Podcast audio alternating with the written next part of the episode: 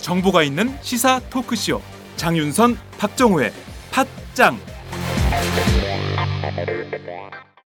정보가 있는 시사 토크쇼. 팟짱. 여러분의 광고를 기다리고 있습니다.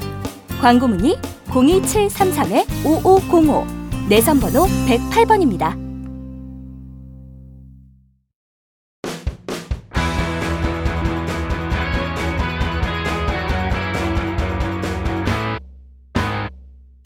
색깔 있는 인터뷰 색깔 있는 인터뷰 시작하겠습니다. 야권 분당의 마지막 캐스팅 보트를 쥐고 있었던 박영선 더불어민주당 의원이 어제 최종 잔류 입장을 밝혔지요.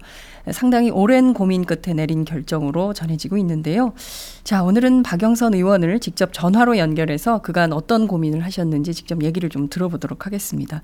의원님 나와 계신가요? 네, 안녕하세요. 네, 그동안 전화 네. 연결이 너무 어려웠어요. 네, 죄송합니다. 네. 예, 그 정도로 상당히 고민이 깊으셨던 걸로 아는데요. 이제 좀 뭐 다 다 좀 매듭이 지어진 걸로 봐야 되는 겁니까? 그렇죠. 네. 네, 그렇군요. 자, 의원님의 거취를 두고 기자들은 물론이고 뭐 정치인들 사이에서도 상당히 설왕설래가 많았습니다.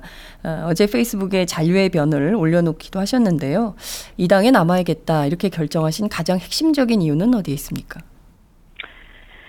제가 새경제를 위한 강한 경제 정당이 필요하다고 지난 가을부터 깊은 생각을 했었습니다. 네. 그래서 거기에 방점이 찍혀 있었고요.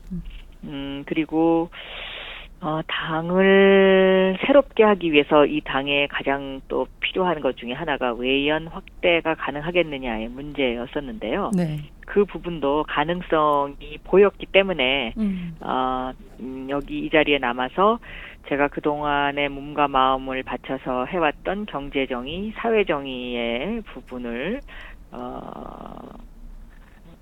해야 되겠다 이렇게 생각을 했습니다. 네, 그렇군요. 어, 두 가지 목표가 있으셨다 이렇게 좀 정리를 해볼 수 있을 것 같은데요. 첫 번째는 어, 새로운 경제를 위한 강한 경제 정당 말씀을 해주셨는데요. 우선 어, 새- 더불어민주당은 과거에도 그렇고 유능한 경제 정당론을 강조를 많이 했었는데 그게 좀 어떻게 좀 다른 개념으로 이해를 해야 될까요? 아 유능한 경제 정당론과 강한 경제 정당이요. 네네. 개념은 같은데요. 어, 정당은 곧 사람이지 않습니까? 네. 그래서 어떠한 사람이 와서 어떤 이야기를 하고 그 사람이 어떤 철학을 갖고 있고 또 어떤 삶을 그 살아왔느냐 이것이 그 이미지를 만들어 가고 또 앞으로의 미래를 그릴 수 있게 생각한다고 보여집니다. 그런 의미에서 보면 저는 이번에 이제 그 김종인 박사가 어, 더불어민주당에 입당을 하시고 들어오시고 또 이용섭 전 의원이 복당을 하고 하는 이런 그 일련의 절차와 과정에서 네. 어, 박근혜 정권이 선거용으로만 부르짖고 폐기해버린 경제민주화를 다시 살릴 수 있는 절호의 기회가 찾아왔다라고 그렇게 생각을 했습니다. 음, 네. 그렇군요. 어, 많은 언론이 경제민주화 트로이카 이렇게 세 분을 묶어서 소개를 하기도 하던데요. 어찌됐든 큰 틀에서 유능한 경제정당론과 강한 경제정당론의 차이는 없지만 인물로 어, 그 내용이 상당히 좀 그 구체적으로 어, 들어갈 수도 있다 이런 말씀을 주셨습니다. 외연 확대 가능성이 보였기 때문에 이 당에 남기로 했다 이런 말씀을 주셨는데요. 네, 네. 어, 그것은 뭐 어떤 걸로 해석을 해야 될까요? 그동안 이제 그 더불어민주당이 선명성과 관련해서는 어 굉장히 그 여러 가지 그 좋은 점도 있었지만 또 지나치다라는 약간의 비판도 저는 있었다고 생각합니다. 네. 그런 부분 때문에 중도 세력을 포용하지 못하는 이제 음. 그런 어, 지적을 받아왔었는데요. 네. 저는 선거에서 이기기 위해서는 반드시 중도 세력을 포함을 해야 된다고 생각합니다. 네. 그래서 그 부분에 관한 과제가 남아 있다고 보였었는데 네. 어, 이번에 새로 그 더불어민주당에 입당하신 분들의 면면을 보면 주로 전문가로서 자기 분야에서의 그 어, 어떤 일가를 이뤄온 분들이 들어왔기 때문에 이런 어떤 젊은 피 수혈로 인해서 어 20 대, 30대들의 젊은 층과 그리고 중도 세력이 관심 가질 수 있는 그런 당이 될 수 있겠다라는 가능성을 봤습니다. 음, 그렇군요. 어, 저는 사실 이 외연 확대 가능성의 가장 큰 포션을 김종인 박사 영입으로 생각을 했었는데 그게 아니라 지금까지 영입한 분들, 인재 영입된 분들을 보고 좀 그런 외연 확대 가능성을 보셨다 이런 말씀을 하시는 것이죠. 네, 네, 어, 네. 그렇군요. 자, 국민의당과 안철수 의원으로부터 상당한 러브콜을 받으신 걸로 알고 있습니다. 어, 많은 언론들이 당 대표도 어, 제안을 했지만 이것을 사양하셨다 이렇게 보도를 하고 있는데요. 실제 당 대표 제안을 받으셨습니까? 네, 그러긴 했습니다. 음. 그런데 제가 그 일을 과연 잘할 수 있을지에 대한 어, 좀 자신감이랄까요? 어, 그런 부분에 대해서도 좀 생각을 많이 하게 됐고요. 음.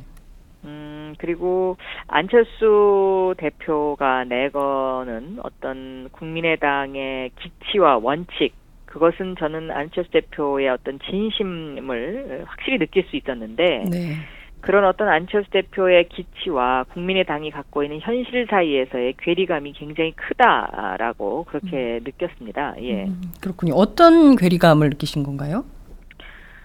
뭐 예를 들면은요. 안철수 네. 대표가 부패 척결을 내세웠는데 네. 그런 부패 척결과 관련된 부분에 있어서의 뭐 약간의 혼선이랄까요? 네. 어, 그런 것들이 지속되고 있고요. 음, 또뭐 이승만 국부론과 같은 뭐 그런 발언과 관련해서는 그것이 뭐 어, 시의 적절했느냐의 문제, 때와 음. 장소의 문제, 뭐 이런 것들로 인해서 불거진 것이긴 합니다만은 어, 앞으로 어떤 그 정체성 확립에 있어서 네. 상당한 갈등을 내포할 수 있다라는 것을 암시하는 그 사건이었기 때문에 네. 어, 그런 부분에 있어서의 저 나름대로의 고민이 있었습니다. 예. 음, 그렇군요. 과연 어, 이 현실과 원칙 사이에서 있는 이 엄청난 괴리를 과연 어떻게 극복할 수 있겠는가? 그게 과연 네. 가능할까라는 문제점. 네. 그리고 이승만 국부론을 외치는 분들과 함께 같은 배에서 정치를 할 수 있겠는가라는 것에 대한 회의 이런 것도 좀 있으셨다 이렇게 보면 될까요? 음, 저는 뭐 같은 배에서는 할 수 있다고 봅니다. 그런데 네. 그것이 이제 그 갈등을 해소하기 위해서는 확고한 리더십이 있어야 되거든요. 음, 그런데 그 확고한 리더십이 과연 있느냐의 문제, 또 그 갈등을 해소할 만큼의 무슨 또 다른 어떤 가치가 형성되느냐의 문제를 봤던 것이죠. 네. 음, 그렇군요. 근데 그 또 다른 가치가 형성되기 매우 어렵다 이렇게 보신 건가요? 어렵다기보다는요. 네. 지금 처음에 그 당을 만들면서 바둑알을 두는 순서가 조금 어 아쉽다 아, 그런 아. 느낌이었습니다. 네. 네. 그러니까 좀 뭔가 스텝이 꼬였다 이렇게 보시는 네, 건가요? 조금, 네, 그런 면에 참 안타깝고 아쉽습니다. 예. 네, 그렇군요. 안철수 의원이 가지고 있는 원칙과 기치 이것은 상당히 어, 중요한데 지금 국민의당이 놓인 처지는 현실은 그 원칙과 기치를 제대로 구현하기 매우 어려운 상황이다. 이렇게 정리를 하면 될까요? 뭐 제목을 뽑으시려고 그러시는 것 같은데 뭐 굳이 뭐 그것을 부인하고 싶진 않지만 네, 또 그게 전부 다인 건 아닌 것 같습니다. 네, 네. 그렇군요. 네. 어, 앞서 이런 말씀을 해주셨습니다. 그 선거에 이기기 위해서는 중도 세력을 어, 포용하지 못하면 이기기 어렵다. 그래서 사실상 그 더불어민주당이 앞으로 중도 세력을 어떻게 포용하는가가 굉장히 중요한 아, 대목이 될 것이다. 이런 말씀을 주셨는데요. 지금 국민의당이 사실상 중도 행보를 하고 있는 것은 아닐까요? 그것은 좀 어떻게 그렇습니다. 보십니까? 네. 그래서 중도 세력으로서의 어떤 그 확실한 자기의 가치와 원칙을 보여준다면 네. 저는 3당 체제로도 어, 다 국가 운영이 가능하다는 가능성을 보여주면서 성공할 수 있다고도 봅니다. 음, 그렇군요. 네. 그러면 마- 앞서 말씀하신 3당 체제라는 것은 새누리당은 보수, 또 국민의당은 중도, 어, 더불어민주당은 진보 이렇게 구획을 지어도 어, 그것이 될까요? 뭐 이념이라기보다는요. 네, 어, 저는 더불어민주당도 진보와 보수를 넘어서는 어떠한 새로운 제3의 길에 대한 가치 부여를 해야 된다고 보고 있는 사람인데요. 네. 어, 그러나 뭐 그것을 꼭 삼분법적으로 어, 분류를 한다면 네. 그렇게 분류할 수 있겠죠. 네. 음, 그렇군요. 어, 그렇지만 의원님께서는 이런 말씀을 주셨습니다. 현 시점에서 가장 중요한 것은 중도의 가치보다는 새누리당의 집권 연장을 막는 강한 야당이 절실하다. 이런 입장을 주셨는데요. 이것은 노선 측면에서도 지금 강한 야당이라고 하는 것은 진보의 중요성 이런 것들을 더 필요한 것이다. 이렇게 봐도 될까요? 어떻게 해석을 해야 될까요? 제가 거기서 말씀드리는 강한 야당의 의미는 네. 국민으로부터 신뢰받는 음. 어, 안정감 있는 수권 정당으로서의 강한 야당을 의미합니다. 음. 그래서 이런 어떤 중도 세력으로의 어떤 중도 정당으로 나아가는 것도 저는 중요하다고 보고 있습니다만 네. 그것은 평화시에 있을 수 있는 일이고요. 음. 지금은 정권을 되찾아와야 하고 총선에서 이겨야 하는 절박 감을 갖고 있는 시기이기 때문에 네. 그거보다는 강한 야당의 모습을 보여주는 것이 더 중요하다라고 어, 제가 판단했습니다. 그렇군요. 평화시에는 그럴 수 있지만 지금은 굉장히 절체절명의 상황에 놓여 있기 때문에 네. 예, 지금은 그 강한 야당을 위해서 더욱더 좀 정치에 매진해야 된다 이런 말씀을 주셨습니다. 네. 어,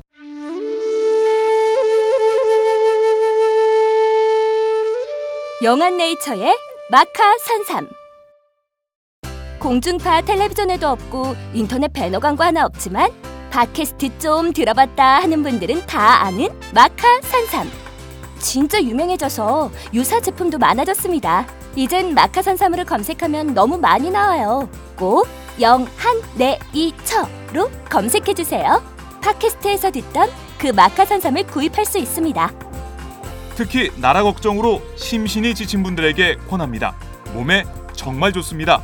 내 몸도 나라도 살릴 힘이 납니다. 페루의 마카와 우리나라 산삼, 몸에 좋은 11가지 원료를 모두 하나로 만든 마카 산삼.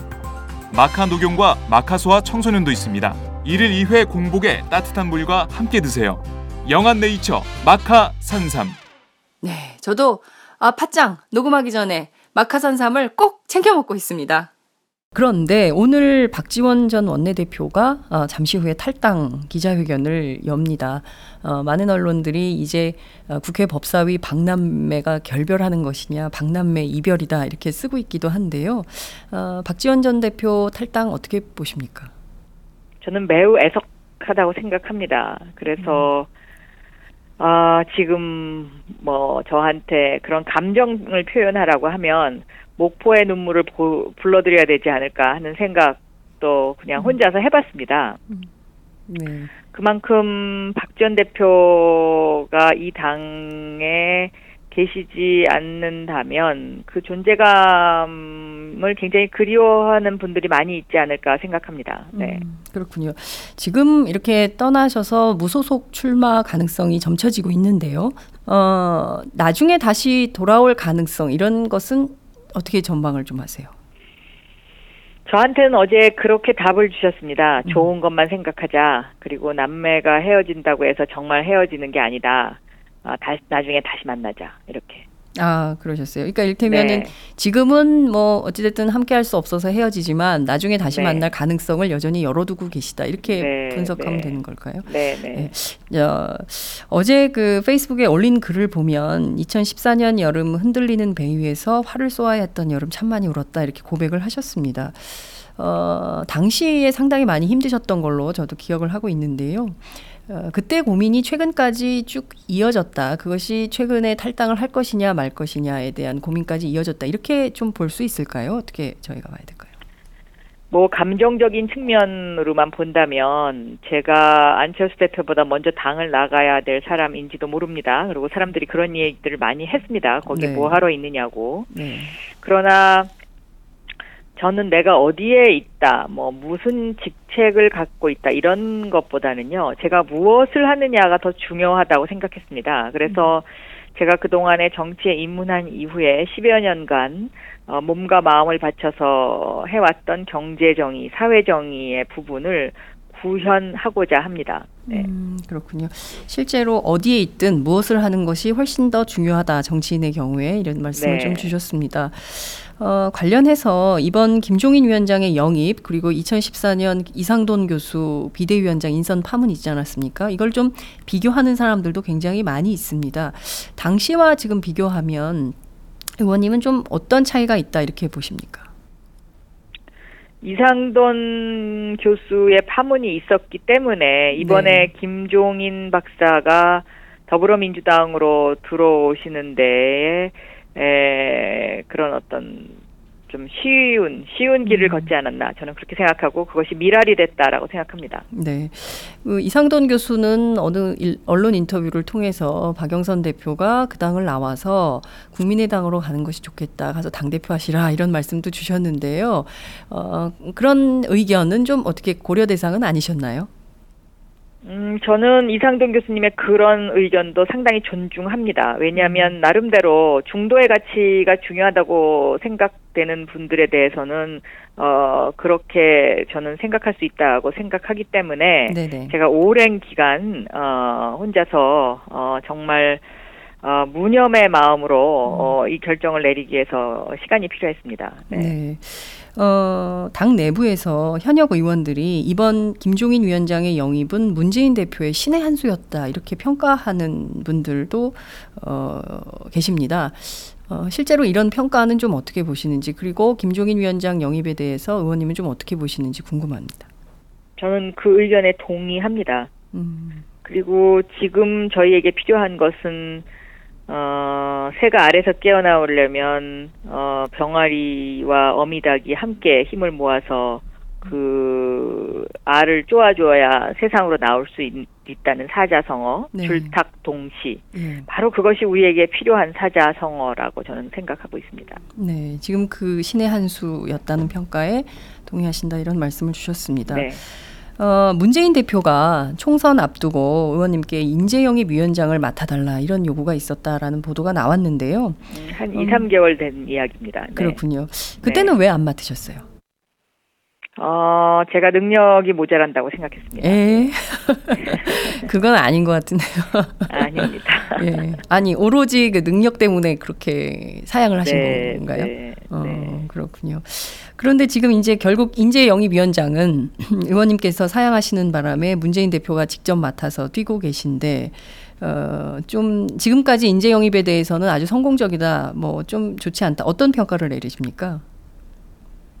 어, 그래도 새누리당보다는 많은 성과가 있었다라고 저는 보고 있습니다. 새누리당보다는 많은 성과가 새누리당은 거의 인재 영입이 없는 걸로 알고 있는데요. 지금 그렇습니다. 상황. 예, 네, 아, 네. 예, 그에 네. 비해서는 좀 낫다. 그렇다면 좀 뭐 비판적으로 좀 평가를 하자면 어, 어떤 분들이 앞으로 더 이 당에 오셔야 된다 이렇게 보십니까? 저는 어 더불어민주당의 정강 정책 과 관련을 해서 네. 그 정강 정책을 대표할 수 있는 분들을 조금 더 모시는 게 필요하지 않나 이제 그런 생각을 합니다. 뭐 예를 들면 지금 우리 사회에서 가장 그 젊은이들을 절망케 하는 것이 흑수저론 아닙니까? 네. 그런데 그런 흑수저론 나는 흑수저라고 생각하는 젊은이들에게 희망을 줄 수 있는 사람 음. 그런 사람들이 좀더더 당에 많이 들어오셨으면 좋겠습니다. 그런데 지금까지 들어오신 분들 중에도 그런 분들이 좀 있습니다. 예를 들어서 양형자 씨, 전 아직 만나보지 못했습니다만은 네. 그 상고를 나와서 삼성전자에서 임원을 하셨던 입지전적인 인물이죠. 네. 어, 정말 자수성가형 인물. 그러니까 개천에서 용난다라는 그런 어, 이야기를 들을 수 있는 인물들을 어, 많이 영입을 해서 더불어민주당이 젊은이들의 희망이 됐으면 하는 그런 바램을 가지고 있습니다. 네. 그렇지만 그 양상무의 경우에는 모든 사람들이 나처럼 살기를 권하지는 않는다 이런 말씀도 하셨는데요. 그만큼 너무 지난 세월이 힘이 많이 드셨겠죠. 예. 네. 그러지 않는 세상을 정치가 좀 만들어줬으면 좋겠다는 생각이 그렇습니다. 좀 듭니다. 네. 예. 어제 기자간담회 여셨는데요. 그 자리에서 김종인 위원장과 30년 인연을 강조하셨어요. 네. 제가 따져보니까 1980년대더라고요. 그 예. 1986년, 뭐 5년 이때 정도가 되는 것인데 네. 어떻게 해서 처음 만나셨고 지금까지 어떻게 30년을 유지해 오셨습니까? 제가 경제부 기자 시절에 아, 청와대 경제수석을 하셨습니다. 음, 그때 처음 뵀고요.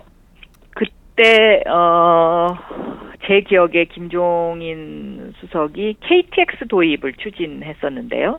아, 그 당시에요. 그렇습니다. 음. 그래서 그때 에 이제 그 KTX를 어느 기종으로 할 것이냐의 문제 등을 제가 취재를 하는 취재 기자였고요. 네네. 음, 국민적으로는 반대가 많았습니다. 돈이 너무 많이 들어간다. 음. 경제적 타당성이 없다. 아, 그래서 굉장히 반대가 많이 있었는데요. 네네. 그럼에도 불구하고 강하게 추진하시는 모습이 굉장히 음. 기억에 남았고요. 네네.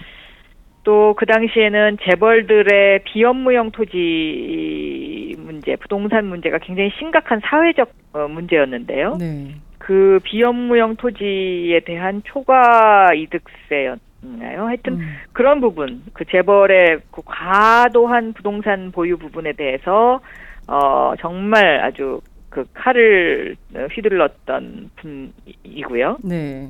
그래서 그런 결과로 인해서 어, 현대그룹의 정주영 회장이 네. 이 김종인 경제수석 때문에 너무너무 화가 나서 음. 대통령 출마를 하게 된 계기를 제공한 것으로 저는 그렇게 알고 있습니다. 어, 그렇군요. 네. 실질적으로 재벌에 대해서 상당히 큰 칼날을 휘둘렀던 네. 전 경제수석 이렇게 기억을 하시는 것이고 네. 기자를 그만두시고 정치로 오신 다음에도 뭐 네. 끊임없이 이를테면 뭐 요새 유행하는 멘토 뭐 이런 개념으로 계속 관계를 유지해 오셨던 이런 거였나요? 네, 2004년도에 제가 정계 입문할 때요. 네 네. 어, 그 당시에 김종인 박사도 다시 정계로 컴백을 하셨는데 네. 그때 저한테 같이 정치를 하자고 말씀을 하셨었습니다. 아, 그 당시에요? 네, 네. 네. 그러면 그때 한나라당입니까? 그때? 아닙니다. 그때 그 김종인 박사가 민주당으로 들어가셨죠. 아, 그렇군요. 저는 열린우리당으로 가게 됐고요. 음, 그렇군요. 결국 30년 만에 같은 당에서 어, 함께 정치를 네. 하시게 된 거네요. 정말 네. 그 인연 진짜 어, 기자로 그래서 만 요즘 제가 그 네. 사람의 인연에 대해서 그 네. 소중함을 다시 한번 느끼고 있습니다. 네, 아, 정말 그러실 것 같아요. 그런데 이분이 사실 정치자금법 위반으로 그 네. 유죄 판결을 대법에서 받고 어, 그리고 네. 의원직을 상실하는 이런 사건도 있었는데요. 네네. 이 문제는 뭐 여러 가지 이 얘기가 있습니다만 요건 좀 어떻게 보세요? 그게 아마 90년대에 있었던 동화은행 사건으로 네. 제가 알고 있는데요. 네. 저가 거기에 대해서 김종인 박사로부터 뭐 그 일이 왜 그렇게 됐는지를 제가 들은 기억이 있습니다. 아, 그런데 그것을 제가 지금 이렇게 공개적으로 이야기를 해도 되는 것인지에 대해서는 제가 좀 판단이 안 쓰고요. 네. 어, 그러나 어쨌든 어, 저는 어, 사람이 평생을 삶에 있어서 저는 뭐 틀림 분명히 잘못된 부분도 있다고 생각합니다. 그런데 그것보다는 이 김종인 박사는 전두환 대통령 밑에서 경제 민주화라는 헌법 개정을 한 사람이기 때문에 네. 119조 2항에 네. 예, 헌법을 개정한 그 부분에 대한 가치가 더 크다라고 저는 보고 있습니다. 네. 헌법 개정 가치 그리고 어떤 네. 노선 이게 굉장히 더 중요하다 이런 네, 말씀. 그리고 실질적으로 재벌 개혁을 위해서 평생을 몸바치시면 안 되는 분 중에 한 분입니다. 네. 네, 그렇군요.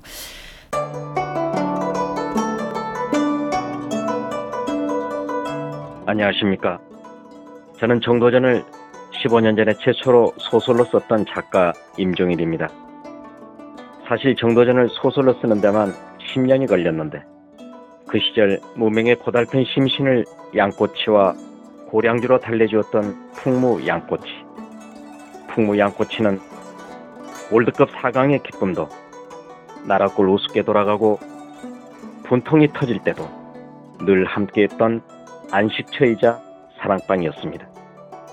진짜 정의파인 주인장은 세상을 뒤집어 푼 남자 정도전을 누구보다 먼저 알아보았고, 그래서 제 소설 정도전은 역사의 곡이 없습니다. 풍무 양꼬치 역시 맛과 양심이 살아 있습니다. 좋은 사람끼리는 꼭 만나야 합니다. 어떻습니까? 오늘 풍무 양꼬치에서 만납시다. 2호선 구로 디지털 단지역으로 오세요. 예약 문의 02809-9292 02809-9292 팟짱 애청자라고 하시면 정성 가득 담긴 서비스도 나갑니다. 풍무 양꼬치 대전 테크노밸리점 12월 28일 그랜드 오픈 자, 이번에 김종인 선대위에 합류하시면 굉장히 큰 중책을 맡게 될 것이다라는 전망이 쏟아지고 있습니다.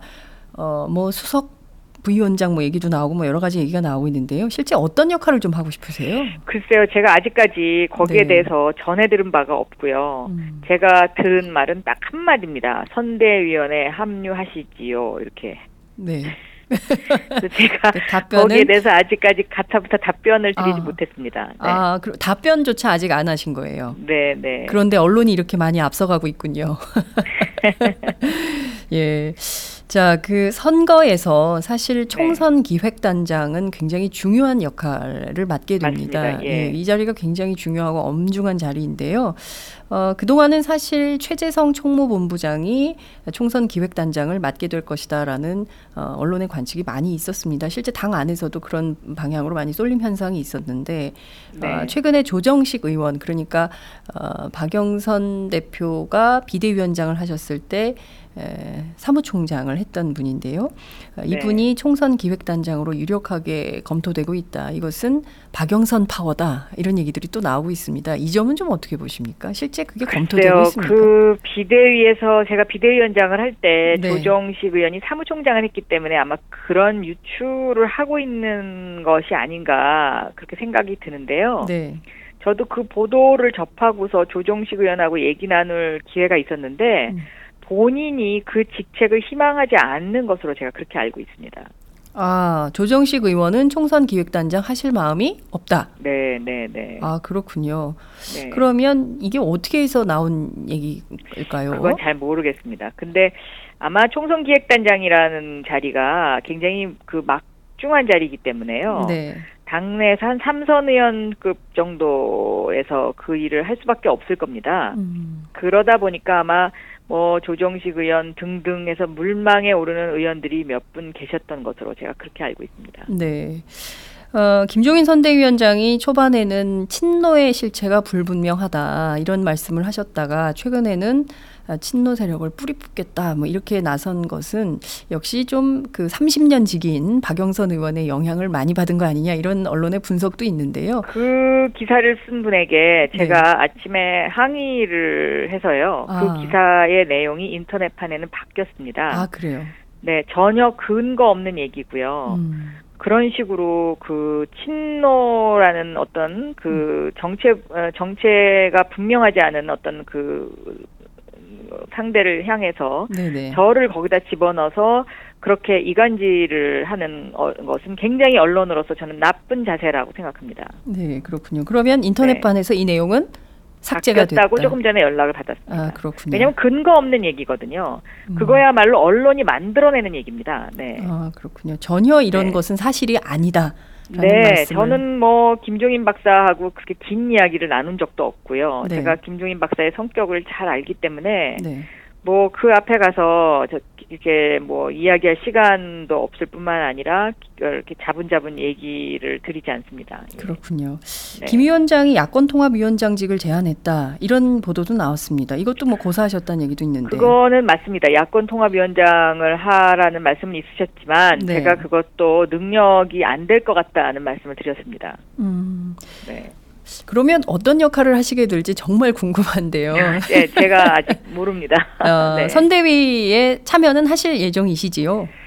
글쎄요, 저는 사실은 개인적으로는 네. 제가 선대위에 참여하는 것이 적당한지에 대해서 아직 판단이 잘 안 씁니다. 아, 그런데 그 부분에 대해서 진지하게 아직 의논할 기회가 없었기 때문에 네네. 뭐라고 말씀드리기는 조금 곤란합니다. 네. 네. 안철수 의원이 이번 박영선 의원님의 결정에 대해서 정말 안타까운 선택이다 이렇게 아쉬움을 표한 바 있습니다. 어떻게 보자면 두 분 모두 다, 다 열심히 그 혁신 경쟁을 해서 큰 물에서 다시 만나자 이런 뜻도 이렇게 우회적으로 어, 보여지기도 했는데요. 우선 총선은 다가오고 있고 지금 일여 다야 구도가 형성되고 있습니다. 다가오는 총선에서 더민주 그리고 국민의당 어떤 선택을 해야 된다고 보십니까? 저는 굉장히 지혜롭게 총선을 치러야 된다고 생각하는데요. 네. 어, 첫째 안철수 대표님을 도와드리지 못해서 저도 아쉽습니다. 아, 그리고 어, 또 그 서로의 선의의 경쟁은 필요하겠지만 국민들이 바라는 것은 박근혜 정권에 대항할 수 있는 강한 야당 또 박근혜 정권을 견제할 수 있는 그런 야당을 원하거든요. 네. 그리고 그 이번 총선에서 박근혜 정권을 견제하고 거기에 대항할 수 있는 야당 의원에게 투표해 주겠다고 생각하는 국민들이 훨씬 많지 않습니까? 네. 그래서 그러한 국민들의 요구에 응답해야 된다고 생각합니다. 네. 국민의 요구에 에, 야권이 응답해야 된다 이런 말씀 주셨습니다. 당내 뉴 네. 파티 위원회라는 게 출범을 했습니다. 네. 아, 계파를 초월한 이른바 아, 정치권의 새로 어, 수혈된 젊은 피다 이렇게 볼 수도 있을 것 같은데요. 이 뉴 파티 위원회가 당 안에서 어떤 역할을 좀 해야 된다고 보십니까? 거기 위원회 멤버들이 네. 굉장히 그 로망의 대상이라고 할까요? 젊은이들의 가슴을 뛰게 하는 분들이 많이 있으시더라고요. 네네. 그래서 저도 만나보고 싶습니다. 그래서 앞으로 이 당을 좀 더 젊고 활력 있고 어, 꿈꾸는 음, 꿈이 실현되는 정당으로 어, 그렇게 만들어 주셨으면 하는 기대를 갖고 있습니다. 네. 문재인 대표가 선대위가 안정이 되면 어, 본인 물러나겠다 이런 입장을 밝힌 바 있습니다. 문재인 대표 물러나면 당에서 앞으로 어떤 역할을 해야 된다고 보십니까? 또 백의종군 하신다고 들었는데요. 네네. 저는 그 백의종군이라는 의미에는 뭐 여러 가지가 있을 수 있다고 생각합니다. 그래서 뭐 지원 유세도 다니실 수도 있고요. 또 뭐 여러 가지로 그렇게 그 마음을 비우고 뭔가를 하시다 보면 다시 또 사직생이라는 그 말처럼 다시 반드시 살아나실 거라고 저는 생각하고 있습니다. 네.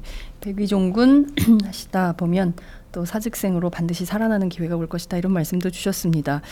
어, 시간이 다 돼서 끝으로 한 말씀 부탁드릴게요.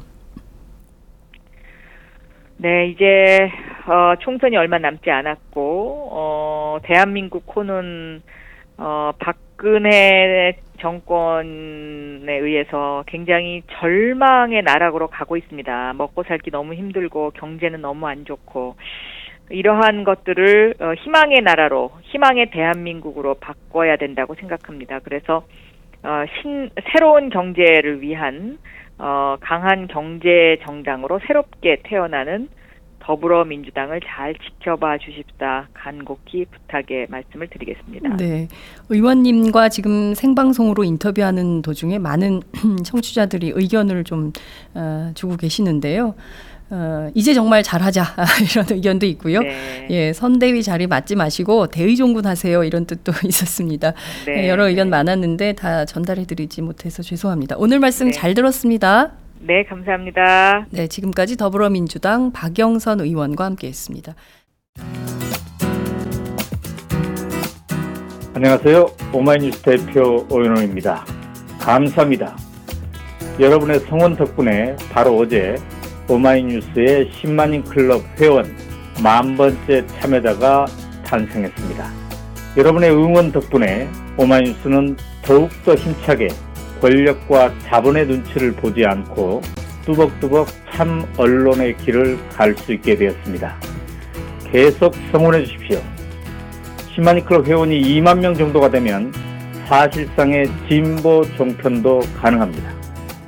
자, 그 길을 위해 독자 여러분 함께 해주십시오. 감사합니다.